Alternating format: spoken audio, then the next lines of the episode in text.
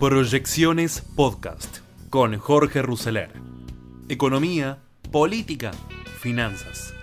Todo lo que necesitas saber para tomar las mejores decisiones.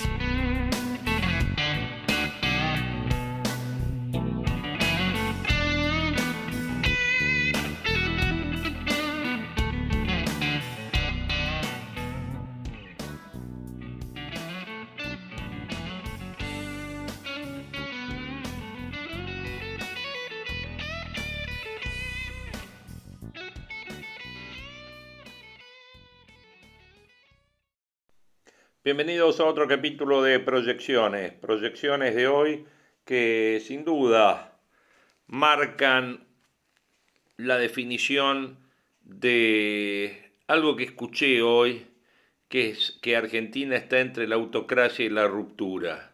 Bueno, después de la dura ofensiva de Carrió contra su socio, generó una severa crisis en Juntos por el Cambio, que lo hablábamos ayer en tiempo de desafíos, cuando el oficialismo atravesaba un momento delicado por la situación económica, por el juicio de vialidad que la tiene a Cristina como acusada.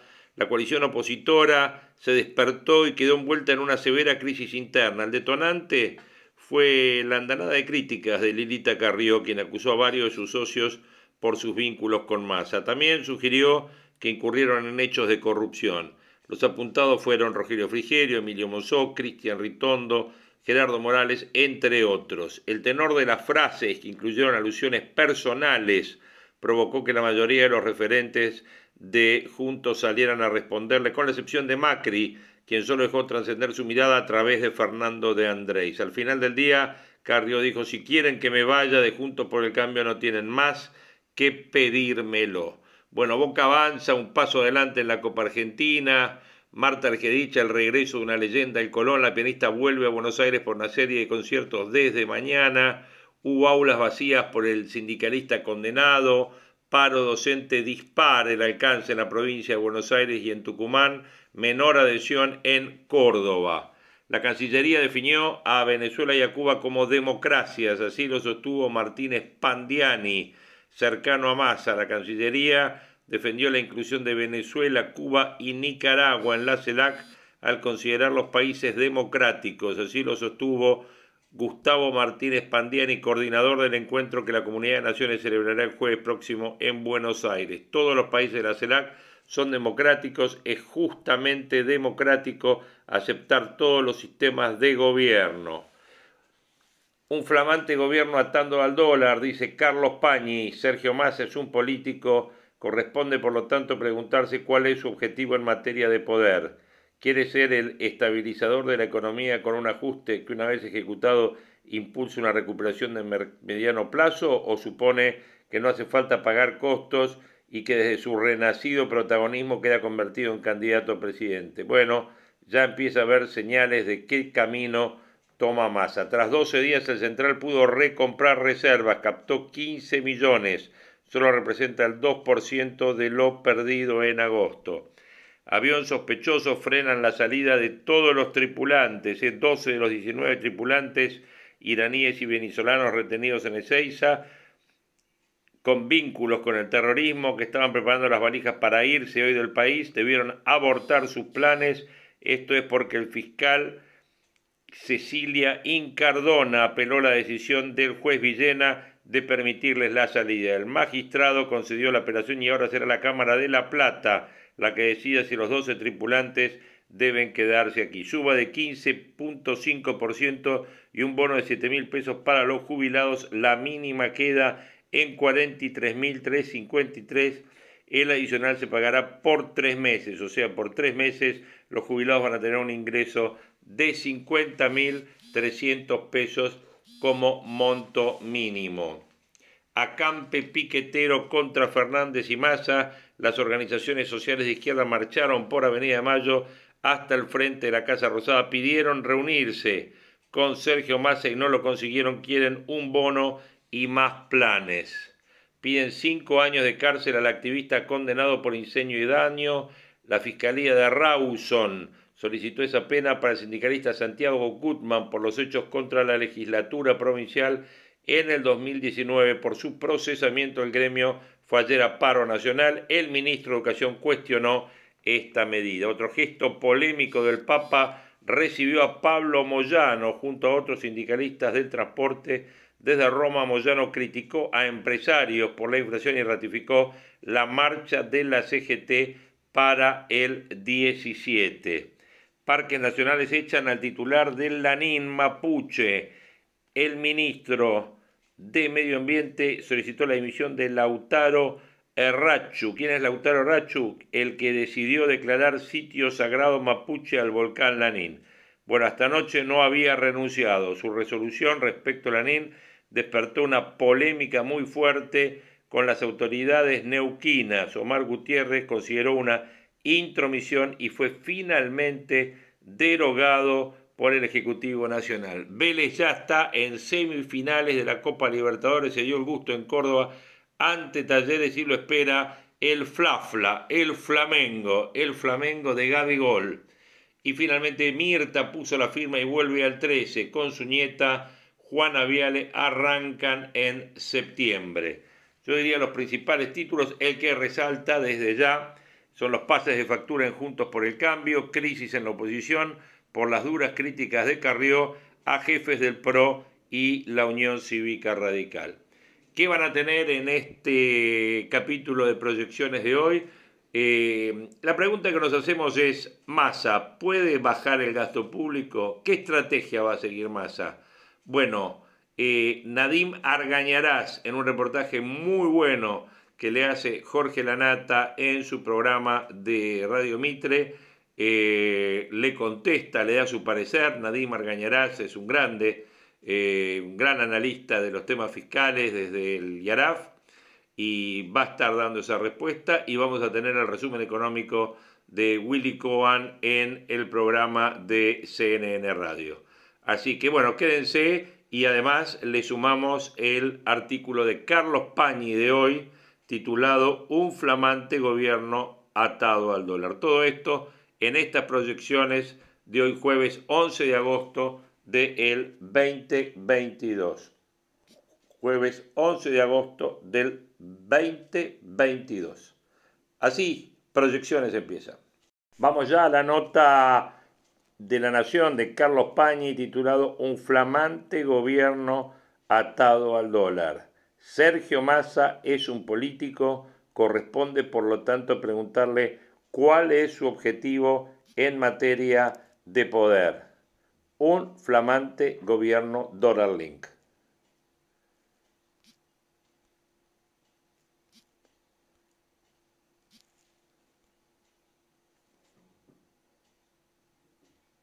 Un flamante gobierno, Dollar Link. El mito del desendeudamiento acaba de ser sepultado en un funeral de luz y sonido. Gustos que se puede dar masa, que cuenta con el silencio cauteloso de la atemorizada vicepresidenta. Sergio Massa es un político, corresponde, por lo tanto, preguntarse cuál es su objetivo en materia de poder. Quiere ser el estabilizador de la economía con un ajuste que, una vez ejecutado, impulse una recuperación de mediano plazo, o supone que no hace falta pagar costos y que, desde su renacido protagonismo, queda convertido en candidato a presidente. Ya empieza a haber señales de que camino toma Massa. Su asunción fue un holgorio militante. Anunció un inventario de resoluciones inconexas y dos días después se dirigió a Cañada de Gómez, donde los insultos que recibió eclipsaron su mensaje principal. Ya está en campaña.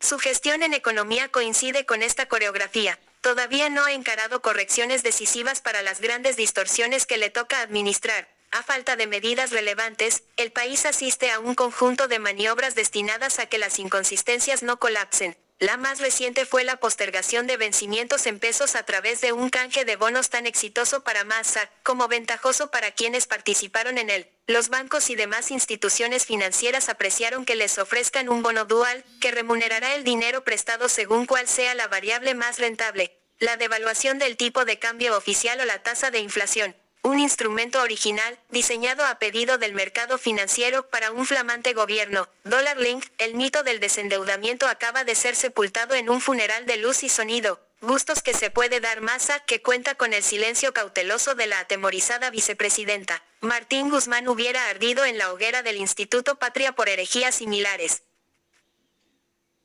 El problema central que debería encarar Massa sigue sin un tratamiento convincente. Es el gigantesco déficit fiscal financiado con emisión monetaria. El ministro propuso una receta menos audaz que la de su antecesora Silvina Batakis, limitó el recorte de gastos a los subsidios que reciben los generadores de electricidad. Es una decisión imprescindible, pero limitada. El universo de consumidores está integrado por tres categorías. El 45% son hogares, el 35% comercios, el 30% restante industrias. Solo los dos primeros grupos están subvencionados, pero el gobierno limita la eliminación de la ayuda para las casas de familia. Otra peculiaridad del plan es que los costos registran un aumento dramático. Alcanza con mirar las transacciones de ayer en el mercado londinense de futuros del gas. El que debería entregarse en septiembre aumentó 5.5%, por lo cual cotizó a 61 dólares estadounidenses y 20 centavos el millón de BTU. Para tener una perspectiva de estas fluctuaciones, el precio promedio que se pagó el año pasado por ese combustible fue de 8 dólares estadounidenses y 30 centavos por millón de BTU. El promedio de este año ha sido 30 dólares estadounidenses y 30 centavos por la misma cantidad.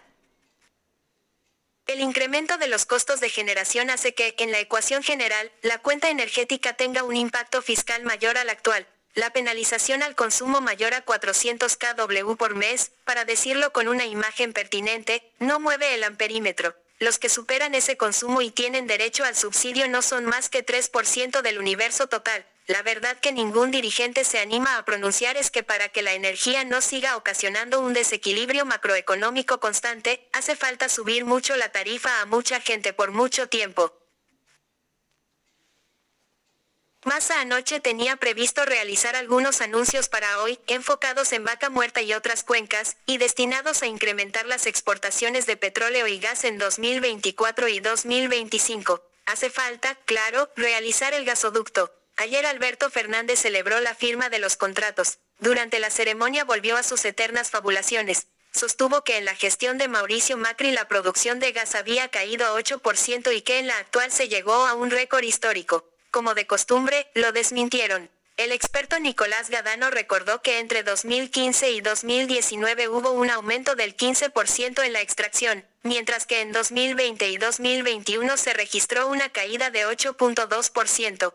Hace pocos días, Fernández afirmó que Perón fue el primero en prestar atención a la educación técnica. La ejemplar Escuela Industrial Otto Kraus fue fundada en 1897 durante la presidencia de José Evaristo Uriburu lleva el nombre de su primer rector. La sensación de que Fernández habita un universo imaginario se está volviendo irrefutable. Con independencia de los subsidios energéticos, Massa no encaró otros frentes del gasto público. Batakis había reclamado una reforma de la ley de administración financiera para tomar el control total de las dependencias del Estado Nacional. El alcance de ese monitoreo llegaría, por ejemplo, a las empresas públicas. También a los misteriosísimos fideicomisos, que son entidades con una increíble opacidad, tanto por la gestión de sus fondos como por la contratación de personal. Batakis no pudo, Massa, al parecer, no quiere. Tiene sentido. Debería aplicar un torniquete en AISA, la compañía que dirige su esposa, Malena Galmarini. Los números de esa empresa son enigmáticos. El año pasado, por ejemplo, tuvo un desequilibrio operativo de 123 millones de dólares estadounidenses e inversiones por 600 millones de dólares estadounidenses. El Tesoro la tendría que haber asistido en 723 millones de dólares estadounidenses, pero le transfirió 1.389 millones de dólares estadounidenses.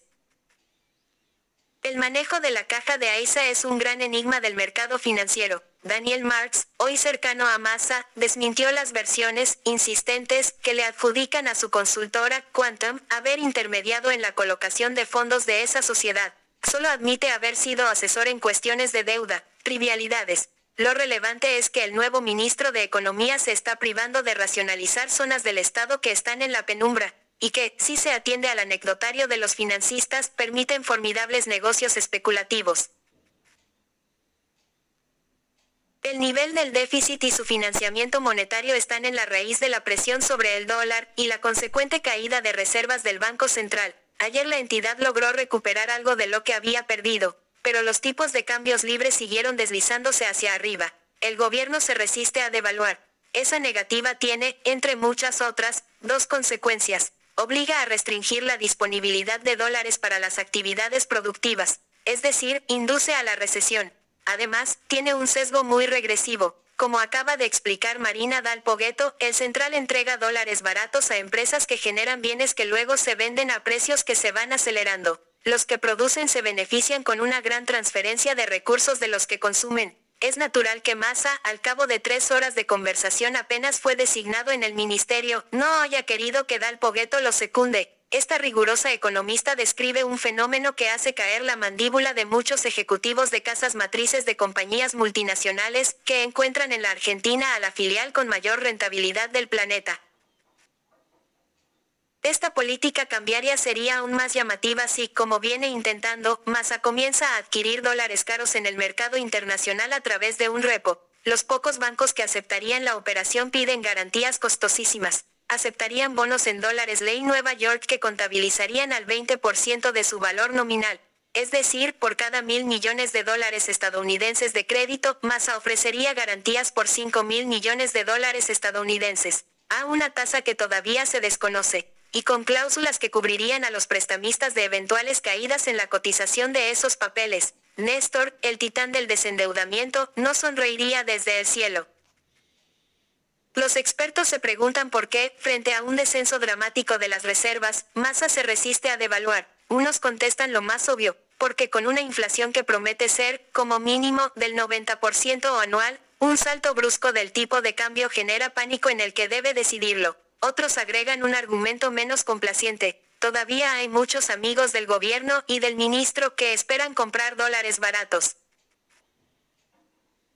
Las relaciones empresariales de Massa tienen ahora un atractivo del que carecían cuando presidía la Cámara de Diputados. Las redes se están saturando con datos patrimoniales de su íntimo amigo Daniel Guerra, un ahorrativo fabricante de envases de plástico que adquirió un departamento en la zona de Val Harbor, en Miami, el lugar en el mundo del nuevo ministro. Guerra también compró, según el diario La Libertad, de San Andrés de Giles, el Aras La Vanguardia, por el que pagó 8 millones de dólares. Los movimientos patrimoniales de las figuras muy allegadas a los funcionarios siempre estimulan las habladurías. Massa las alimentó, desde que el fin de semana del 17 de julio descendió en la estancia en helicóptero con su esposa para pasar unos días de descanso, la vanguardia es llamada, lo de Massa, ironías de la historia. Giles era la patria de Cámpora, el santo patrono de los amigos del ministro. La política oficial de administración de dólares sigue siendo asombrosa. Por ejemplo, el jefe de gabinete, Juan Mansur, con la asistencia de la ministra de Salud, Carla Bisotti, le acaba de adjudicar al laboratorio Synergium Biotech un contrato por la provisión de vacunas contra el virus del papiloma humano por 33 millones de dólares estadounidenses. El líder de Synergium es Hugo Sigman, con quien Mansur tiene una relación estrechísima. La preferencia por este tipo de laboratorio se sostiene en un discurso de defensa de la producción nacional. Por eso llama la atención que la licitación se haya fijado en dólares. En realidad, es comprensible, porque Sigman le venderá al Estado una vacuna que él importa desde los Estados Unidos gracias a un ventajosísimo contrato de exclusividad con el gigante estadounidense Merck, Sharp Dome. Synergium se encarga de envasar el producto en su planta de Garín. Mansur y Bisotti habían fijado un precio máximo de 20 dólares estadounidenses y 96 centavos por unidad, pero Sigman, único oferente, cotizó 20 dólares estadounidenses y 20 centavos por unidad. Mansur festeja, por supuesto, el ahorro que le hizo realizar al Estado, cuanto que aprender. La falta de control sobre el gasto es el factor más poderoso de la disparada inflacionaria. Massa se ufanó ayer de otorgar un aumento del 15.53% en las jubilaciones, pensiones y asignaciones. El economista Fernando Marul le hizo notar que, en rigor, la que dispuso el aumento fue la ley de actualización jubilatoria. Dicho sea de paso, entre el primer semestre de 2019 y el primer semestre de este año, los saberes de nuestros abuelos, como los denominan los funcionarios, tuvieron una pérdida del 3% respecto de la inflación, de acuerdo con un estudio de IDESA. La inflación obliga a los sindicatos a una incómoda batalla. Están esperando que el gobierno se haga cargo de un gasto de 60 mil millones de pesos por año en sus obras sociales, que es lo que destinan a prestaciones no médicas por discapacidad. Alberto Fernández estatizaría ese costo, sin exigir a cambio a la CGT que reduzca la cuota que las obras sociales cobran a los afiliados. La expectativa por este salvataje hace que los gremialistas, empezando por Carlos Acuña, el amigo de Massa en ese mundo, tengan muy pocas ganas de protestar por el deterioro del salario. Ellos anunciaron, hace un mes, una movilización contra el oficialismo para el 17 de agosto. Lo hicieron con la antelación que se necesita para desistir de la protesta, pero la escalada de los precios les impide disimular. Las autoridades de la CGT tienen, además, un inconveniente. Los Moyano, Hugo y Pablo quieren alimentar la movilización. Antes de entusiasmarse tantearon al entorno de Cristina Kirchner y conversaron con su hijo Máximo. La vicepresidenta está concentrada en sus problemas judiciales. En el contexto de esa inquietud, tres ministros de la Corte, Horacio Rosati, Carlos Rosenkrantz y Juan Carlos Maqueda, fueron advertidos por un infidente de la AFIP de que han sido puestos bajo la lupa del organismo. El informante les explicó que con Carlos Castagneto como nuevo director, la señora de Kirchner ha comenzado a perseguirlos. Los colaboradores de la vicepresidenta desmienten la versión en estos términos. Puede ser que algún pícaro quiera volverlos paranoicos. Nadie persigue a nadie. Además, Castagneto está desde hace días, en el descargo, aprovechan a pasar una factura. Durante la administración anterior se verificaron más de 50.000 intrusiones en los archivos de Cristina y de Máximo. Hasta hay una causa penal porque le iniciaron una investigación sin notificarla. De todos modos, en el Poder Judicial hay una poderosa señal de alarma. Los Moyano, que fueron a pedir una autorización al centro del poder, obtuvieron la misma respuesta. Estamos concentrados en nuestros temas bonaerenses. Tenemos poco que ver con el problema. La vicepresidenta considera que los costos del ajuste deben ser absorbidos por masa. Ella no piensa que esté en economía como candidato. Cree que es el ministro encargado de estabilizar. Es la primera diferencia entre ellos, la más grande. Fin de la nota. La vicepresidenta considera que los costos del ajuste deben ser absorbidos por masa. Cristina no piensa que esté en economía como candidato, cree que Massa es el ministro encargado de estabilizar, y esa es la primer gran diferencia entre ellos. Dice Carlos Pañi, más allá de eso, es la diferencia más grande. Jugoso, con muchos datos, el artículo el trabajo publicado en La Nación de hoy de Carlos Pañi llamado Un flamante gobierno atado al dólar. Es la agenda económica. En Longobardi por CNN AM950.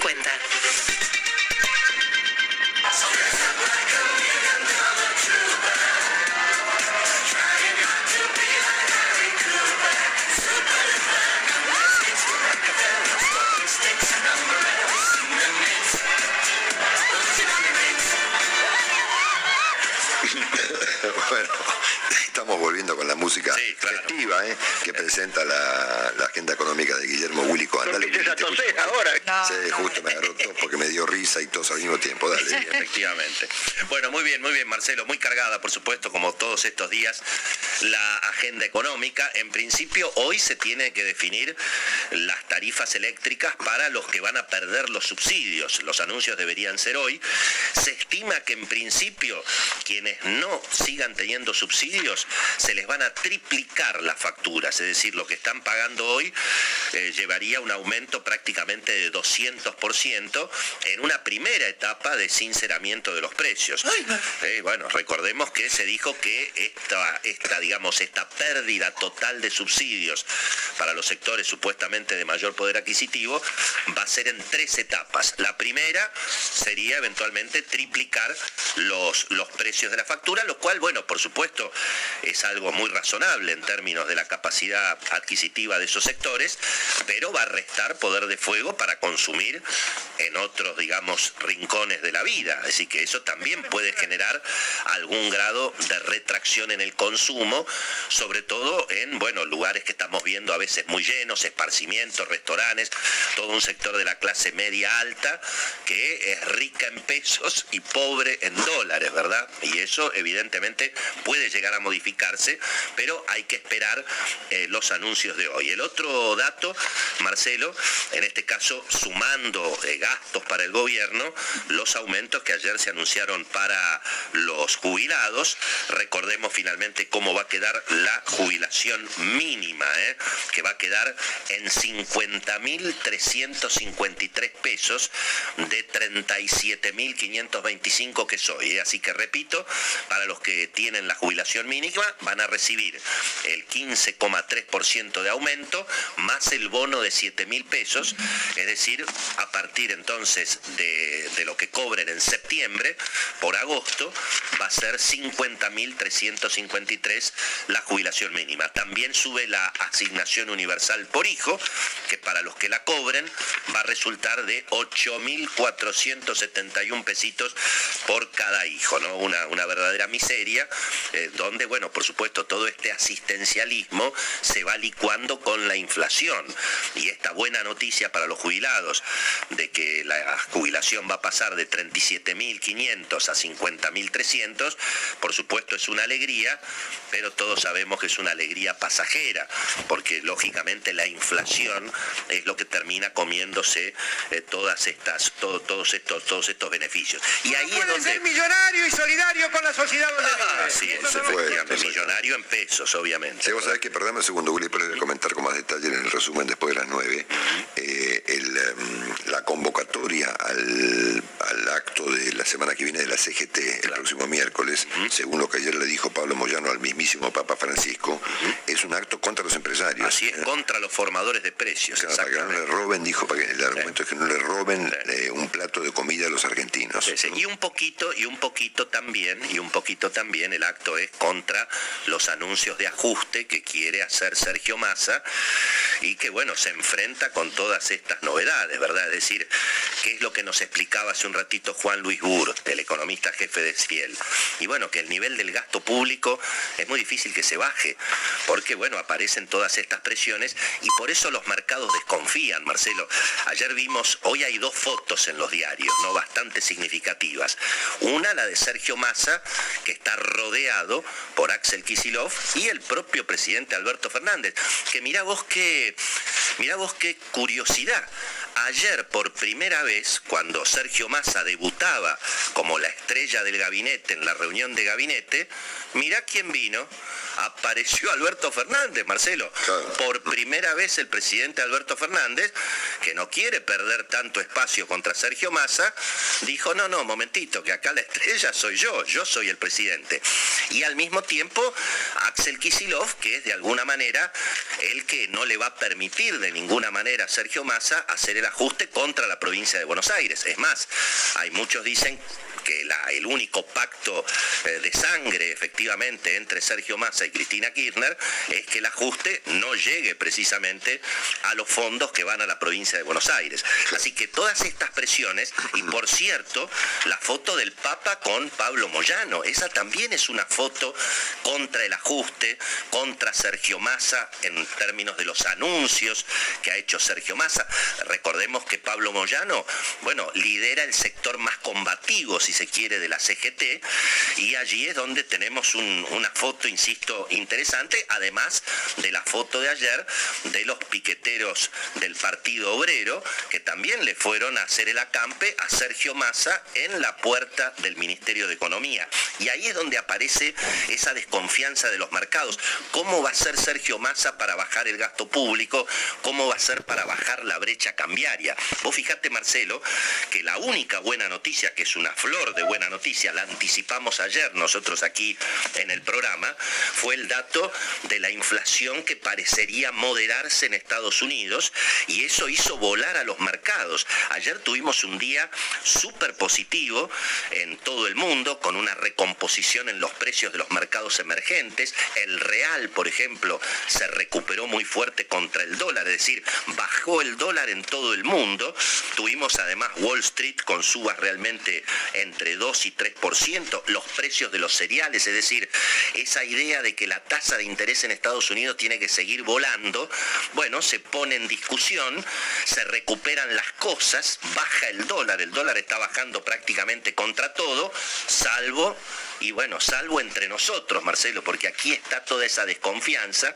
Y fíjate vos que ayer, a pesar de que celebramos el empate, porque efectivamente el Banco Central por primera vez no perdió reservas, tampoco sabemos muy bien por qué. Ahí hay una tarea pendiente, Marcelo, también para el próximo gobierno. Hay que transparentar las cuentas del Banco Central.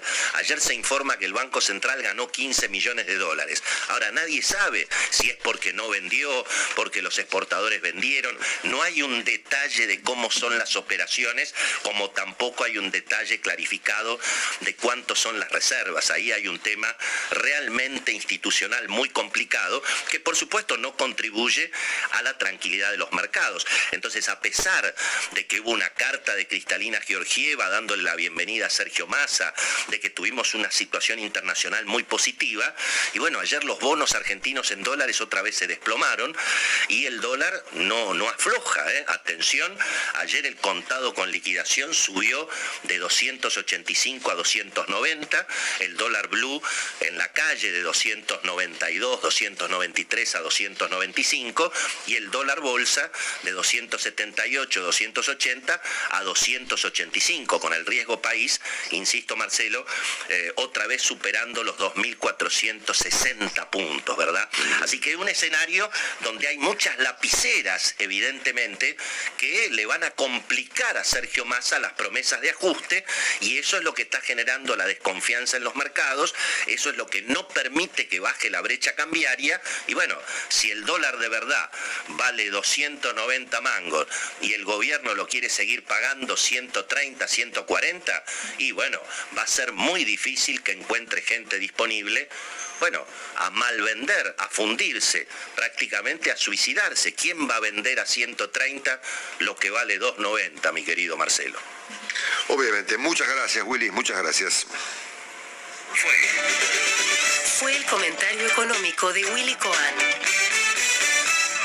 Salga la nueva ley de movilidad. La mínima queda en 43 lucas y con el bono supera los 50 representa un aumento del 73%.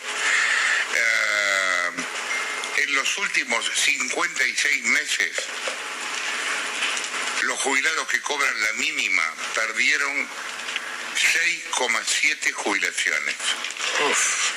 Va de nuevo.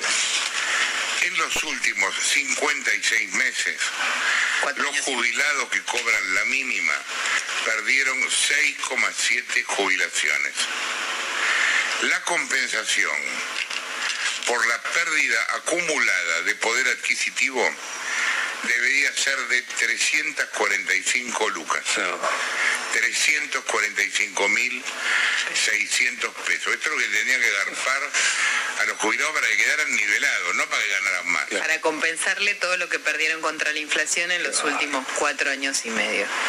Nadine Argañarás es doctor en economía, es director del IARAF, Instituto Argentino de Análisis Fiscal. ¿Qué tal Nadine? ¿Cómo estás? La Nata te habla. ¿Qué tal? Buen día, Jorge. ¿Cómo están? Bien, es muy impresionante verlo esto así en números. Sí, la verdad que sí, porque habitualmente la comparación que se hace de poder adquisitivo es el mes en el que estás contra el mes que vos querés comparar, ¿no es cierto? Por ejemplo, si uno compara, eh, si no hubiese el anuncio de ayer, lo descartemos por ahora, ¿no es cierto? El, el haber de agosto, sin la suba, es un 24% menor en poder adquisitivo que el haber de agosto del 17. Entonces, ¿no es cierto? Uno diría, bueno, con la suba que va a dar el gobierno más el bono, compensaría, ¿no es cierto?, porque le daría 50 mil pesos, que es el monto equivalente al de agosto del 17. Entonces uno se quedaría con esa, con esa idea. Ahora, ¿qué pasa? En los 56 meses, permanentemente el jubilado estuvo perdiendo poder adquisitivo. Y eso habitualmente no se hace el cálculo, entonces cuando lo hago y acumulo, eh, nos encontramos con esto, que es equivalente a 6,7 jubilaciones de poder adquisitivo del año 2017. Y esos son los 345.600 pesos que, que vos mencionabas.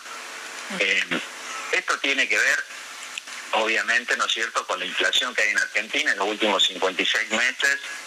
según mi, estimación, la, inflación promedio ha sido del 3,5% mensual. Una inflación altísima que hace que a los sectores sociales de ingresos fijos, como los jubilados, como los salariados, eh, nunca puedan ni siquiera empatarle a la inflación, van corriendo de atrás permanentemente. Y bueno, cuando uno acumula toda esa carrera se encuentra con números eh, claramente eh, dolorosos ¿no? para estos sectores. Cecilia. Eh, Nadine, ¿cómo estás? Cecilia Buflet te saluda. Em, ¿Qué tal? Buen día. Que este problema lo tenemos desde que la inflación va acelerando, entonces van corriendo de atrás los aumentos. a los jubilados se les ajusta por la jubilación que pasó y la jubilación que tienen que enfrentar con ese aumento va, es creciente. Eh, hay que rediscutir la fórmula, hay que poner eh, como base fija, como una compensación eh, permanente. ¿Qué, ¿Qué, solución crees que tiene que tener este, esta situación? La solución de fondo es bajar la tasa de inflación a niveles, ¿no es cierto?, totalmente razonables. Esa es la solución de fondo porque mientras haya inflación, eh, permanentemente se van a generar este tipo de, redistribuciones de ingresos, este tipo de pérdidas relativas. Eh, imagínense lo siguiente, yo recién hice el siguiente, en un segundito le hago el siguiente escenario. Supongamos que en Argentina no hubiese inflación, que fuera cero, ¿no es cierto? Que no hubiese cambio de precios. En ese caso los cambios nominales serían cambios reales, cambio de poder adquisitivo. Imagínense el gobierno anterior anunciando en el 17 una baja de jubilaciones del 6% para el 2018. En el 2018 anunciando una baja de jubilaciones para el 19 del 8%. Imagínense este gobierno en el 2020 anunciando una baja de jubilaciones del 10% para el 2021. Y en el 2021 anunciando una baja del 7% de jubilaciones para el 2022. Eso sería totalmente inviable desde el punto de vista social y de, implementación, ¿no es cierto? Porque sería una baja permanente. Pero en la práctica ocurrió. Llegamos a lo mismo, en la práctica es la realidad lamentablemente, pero se hace licuando, se hace subiendo jubilaciones nominales. Lo que pasa, claro, que se van subiendo mucho menos que la inflación y llega a lo mismo. Entonces, la inflación distorsiona la inflación eh, entorpece y facilita este tipo de cuestiones que eh, son claramente negativas. Y sí, uno puede encontrar la fórmula, puede diseñar la fórmula, pero mientras tenga inflación, lo único que un jubilado lo dejaría igual sería que cada mes le paguen la, la, inflación del mes pasado. Esa sería la única manera donde el jubilado mantendría su poder adquisitivo. Esa sería la única manera mientras haya inflación, pero obviamente eso tiene consecuencias sobre el gasto, sobre el déficit, sobre la emisión, etcétera, etcétera. Eh, por eso la base es eliminar la inflación, bajar la inflación, porque mientras tanto ya llevamos cinco años donde permanentemente el jubilado estuvo perdiendo, donde el asalariado permanentemente está perdiendo. Si ustedes me permiten, ayer salieron los datos de salario de junio, ¿sí? un poco más atrasados que los de jubilaciones. Los asalariados privados formales en Argentina han perdido en el mismo periodo siete sueldos. Los públicos han perdido nueve sueldos y los trabajadores informales que no gozan de una protección de negociación y demás han perdido 11,5. O sea que un trabajador informal ha trabajado cinco años y prácticamente ha cobrado como si hubiese trabajado cuatro años del 2017. O sea, ha perdido un año de poder adquisitivo eh, en cinco años. O sea, el problema de la inflación es muy, muy negativo, no, estoy diciendo nada nuevo con esto, pero cuando uno lo mide en cuestiones concretas, eh, bueno, no hay manera que con inflación hacia adelante esto eh, se corrija. Fíjense, el anuncio que se hizo ayer de 50.300 pesos, ¿no es cierto? Supongamos con el bono adentro. Sí. En agosto, o sea, lo que se va a cobrar en septiembre va a equiparar el haber de hace cinco años. O sea que ahí uno diría, bueno, se equipara, más allá de que no se compense nada para atrás. Pero cuando se cobre en, el mes siguiente, cuando se cobre a octubre, te vas a ir cobrando 50.300 cuando debería cobrarse 52.800. O sea, ahí ya se está de nuevo 5% abajo. Y cuando se cobre en noviembre, te va a seguir cobrando 50.300, debería haber cobrado 55.500. O sea, ya va a estar un 9% abajo. ¿Por qué? Porque la inflación continúa y se sigue de atrás. Pero nosotros tenemos una inflación, o sea, el aumento está eh, sumando un 73% y nosotros acabamos de decir que la inflación en el año va a estar en 90 o 100. Eh, cuando estés en noviembre con 80, 85, 90% de inflación, los jubilados van a estar todo eso abajo, ¿no? Jessica, exacto. ¿Qué tal, Nadine? ¿Cómo estás? Jessica Vos y soy. Hola, Jessica, Quiero buen día. pasar el limpio para ver si yo entendí bien, porque muchas veces los números en el aire pierden, no marean. Vos decís que en el mismo periodo de tiempo, que creo que los últimos cuatro años, eh, los asalariados, sean eh, sector público, privado y los informales, perdieron más incluso que los jubilados en relación al, al poder adquisitivo. Claro, los jubilados con la mínima, Sí. ojo, el, el estudio mío es de la mínima nada más, ¿no? Creo que los jubilados que más ganan han perdido más porque han tenido aumentos menores todavía. Sí, Eh, los, ju- los jubilados con la mínima han perdido 8,4 jubilaciones. O sea, si uno lo mide así, han perdido eh, casi como los públicos y un poquito menos que los informales. Pero como ha habido bonos, sí se han dado bonos en distintos momentos, inclusive lo que se dieron este año de 6 mil pesos en abril y de 12 mil en mayo, esa pérdida se reduce a 6,7 haberes. Ese es el cálculo, digamos, eh, neto.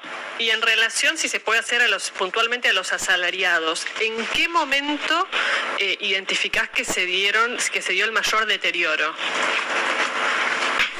Mira, se ha dado deterioro en todos los años. Eh, en el 2019 empezó el mayor deterioro.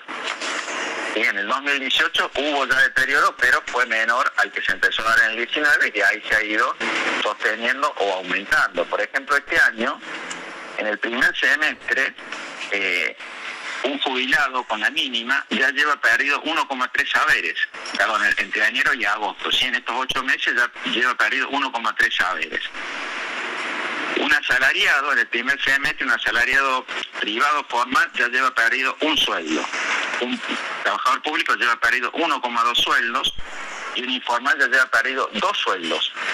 ¿sí? Dos sueldos de poder adquisitivo del año 2017, que fue un momento donde eh, de alguna manera hicieron un pico las jubilaciones y los sueldos. A partir de ahí empezaron a bajar permanentemente. O sea que, eh, como decía recién Cecilia, mientras siga habiendo inflación, eh, más allá que se cambien las fórmulas y demás, es muy difícil, excepto la que dije, que se le pague la inflación del mes previo. Eh, esa sería la manera de mitigar esto, pero por supuesto que eso sería eh, muy, muy difícil desde el punto de vista fiscal. Gonzalo. Nadine, buenos días. Gonzalo Sánchez lo saluda. Eh, a menudo se dice, y los que no entendemos nos perdemos también con esto, que con la reforma previsional, con la fórmula de movilidad del macrismo, eh, los, las jubilaciones hubieran estado de alguna manera a resguardo. Pero esa fórmula se sabe que el oficialismo la derogó apenas llegó al poder. ¿Esto es así? ¿Hubieran estado a salvo? Yo no tengo hecho ese análisis porque es muy difícil eh, calcularlo, ¿no es cierto? Pero algunos lo hacen, yo la verdad que no, no conozco cómo lo han hecho, pero eh, creo que no es una discusión válida desde el punto de vista del problema de fondo, ¿no? Porque es como, bueno, ¿quién le pega más al jubilado, digamos? ¿Quién, y quién, lo, quién lo golpea más? ¿Y quién le, le pega más al poder adquisitivo, ¿no es cierto? Uno más, otro menos, pero en el fondo, por lo que yo estoy mencionando, es algo permanente de, de ambos gobiernos en este caso, ¿no es cierto? Eh, tal vez con una fórmula se esté mejor que con otra, pero en los casos está mucho peor que lo que se debería estar. Ese creo que es para mí lo, más relevante, ¿no? Eh, Nadine, en el medio eh, eh, el gobierno está planteando un ajuste fiscal o intentando eh, lograr un ajuste, un ajuste fiscal. Más, más allá de jubilaciones o grandes rubros y, energía, ¿hay grandes rubros en los que con, con, pocos, movimientos, con pocos movimientos o con una decisión eh, aplicable o implementable de manera rápida se puede bajar el gasto público para, para llegar a ese déficit que quiere llegar eh, eh, economía del 2,5? Bueno, esa es una muy buena pregunta. Un análisis que hice del gasto público argentino del primer semestre de este año, que lo hice comparado para atrás, eh, me lleva, ¿no es cierto?, a que el gasto del primer semestre fue en términos reales, o en, términos de poder adquisitivo, igual al del primer semestre del 17, que fue un año de pico de gasto. ¿sí? Entonces, uno dice que el, el tamaño del gasto es el mismo. Ahora bien, hubo muchos cambios en ese gasto. De, de 14 gastos que se hacen en Argentina, 12 gastos perdieron poder adquisitivo de esos años. Los principales, los jubilados, los asalariados públicos, las transferencias a las universidades, la, la- la obra pública, ¿no es cierto?, entre los principales. Yo les voy a dar un dato. El ajuste que se ha hecho al- a las jubilaciones en el primer semestre del año fue equivalente a 400 mil millones de pesos respecto al 17. ¿Esto qué quiere decir? Que se hizo un ajuste equivalente a 10 millones de jubilaciones mínimas solamente en un semestre. ¿sí? Bueno, así podría darle ejemplo del resto de los gastos que se ajustaron. Los dos gastos que subieron son subsidio de la energía y eh, planes sociales, ¿sí? potenciar, trabajar, etcétera. E- Ese conjunto, esos son los dos gastos que subieron. Por ende, hay muy poco margen para bajar el gasto. En jubilaciones, en salariados, en transferencias a universidades, no hay prácticamente margen. Yo creo que el margen está en los subsidios de la energía, por supuesto que con una consecuente ajuste sobre el sector privado, como es eh, lógico que sea un- una cuestión de tarifas, en obra pública seguramente y en transferencias no automáticas a provincias, que como las provincias vienen recibiendo un aumento de coparticipación en los primeros siete meses, dada la gran recaudación que está habiendo, las provincias reciben unos 300, 400 mil millones de pesos más, es posible que ahí haya una negociación política para decir, bueno, bajo lo no automático, teniendo en cuenta que lo automático quiere bien, y de esa manera se busca llegar al ajuste que si es de un punto del PIB, como creo yo que debería ser, estamos hablando de 800 mil millones de pesos que hay que ajustar en, el- en lo que resta del año, digamos. Entonces, eh, es, un, es un desafío muy, muy grande. Eh, Argentina otra vez se lo ha hecho, pero nunca lo hace sostenible. Pero si eh, repaso ahora lo que nos decías, de alguna manera, los subsidios energéticos a las clases a todas las clases sociales y sobre todo a, a la, a la clase más alta, lo ha financiado un poco el ajuste sobre las jubilaciones. Perfecto, ese es el análisis. Ha habido una redistribución de un billón de pesos, desde los que han perdido poder adquisitivo, como los jubilados, los pensionados, el PAMI, eh, los asalariados, hacia quienes han recibido subsidio a la energía y hacia quienes están recibiendo planes sociales. O sea, ha habido una redistribución, porque el gasto ha sido el mismo. Entonces, si yo tengo el mismo gasto, hay sectores que perdieron y otros que ganaron, por así decirlo. Nadie pierde y gana, ¿no es cierto? Pero ha habido una redistribución de ingresos. Ese es el punto concreto y por eso creo que es difícil y ahora es más reducir el gasto porque tenés muy poco margen, porque a 12 ya los bajaste. Entonces, ¿cómo haces para seguir bajando eh, si la economía, ¿no es cierto?, no, crece y no te permite un ajuste de tamaño del gasto. Rolo. Nadine, ¿qué tal? Rolando Barbano. Le quería preguntar por eh, justamente el motivo por el que lo llamamos, que tiene que ver con estas pérdidas que sufren los jubilados que cobran la mínima, de haber perdido en 56 meses 6,7 jubilaciones, las pérdidas que sufrimos los asalariados, que también usted nos contó cuánto fuimos perdiendo en los últimos meses. Lo que le quería preguntar es, estas pérdidas que sufre tanto la clase pasiva como los trabajadores, ¿en qué otro momento se dieron en un nivel similar? Y estoy hablando de eh, en los últimos años, ¿en qué momento histórico hubo una pérdida similar del poder adquisitivo, de los salarios, de las jubilaciones, que usted nos pueda dar como referencia para ubicarnos en qué otro momento ocurrió? En Argentina hemos tenido este tipo de situaciones, ¿no es cierto?, en momentos críticos, como momentos de la hiperinflación del 89, ¿no es cierto?, donde eh, los fogonazos inflacionarios eh, erosionan terriblemente a los, a los ingresos fijos y luego la economía, cuando se empieza a recuperar, se empieza a moldar. Yo lo que destaco de este momento es que llevamos cinco años de inflación eh, alta y persistente, ¿no es cierto? Eh, es lo que va erosionando permanentemente, porque cuando hay un golpe de efecto, un golpe puntual por alguna cuestión, toda la economía se, se- se vuelve a acomodar. Pero ahora ya llevamos cinco años y donde la perspectiva que baje la tasa de inflación a niveles razonables es muy baja. ¿sí? Porque imagínense, si estamos con una inflación con un piso de 80% este año, ¿cuánto puede bajar la inflación el año que viene? Entonces, ¿cómo hacemos el año que viene para evitar pérdida de poder adquisitivo eh, sin afectar el déficit fiscal? O sea, eh, es, un, es un- es un- es un- un desafío muy, muy grande eh, donde eh, el ajuste fiscal aparece ser digamos, lo que hace falta para volver a estabilizar la economía, pero cómo hacerlo es el gran desafío y, eh, insisto, ¿no es cierto?, cómo hacerlo sostenible, porque, por ejemplo, eh, hay años donde Argentina bajó, el, casi llegó a un equilibrio, pero bueno, con una fórmula que después va a actualizar, con cosas que quedan pendientes y que después volvemos a ver el, déficit. Eh, es una situación muy, muy desafiante, muy compleja,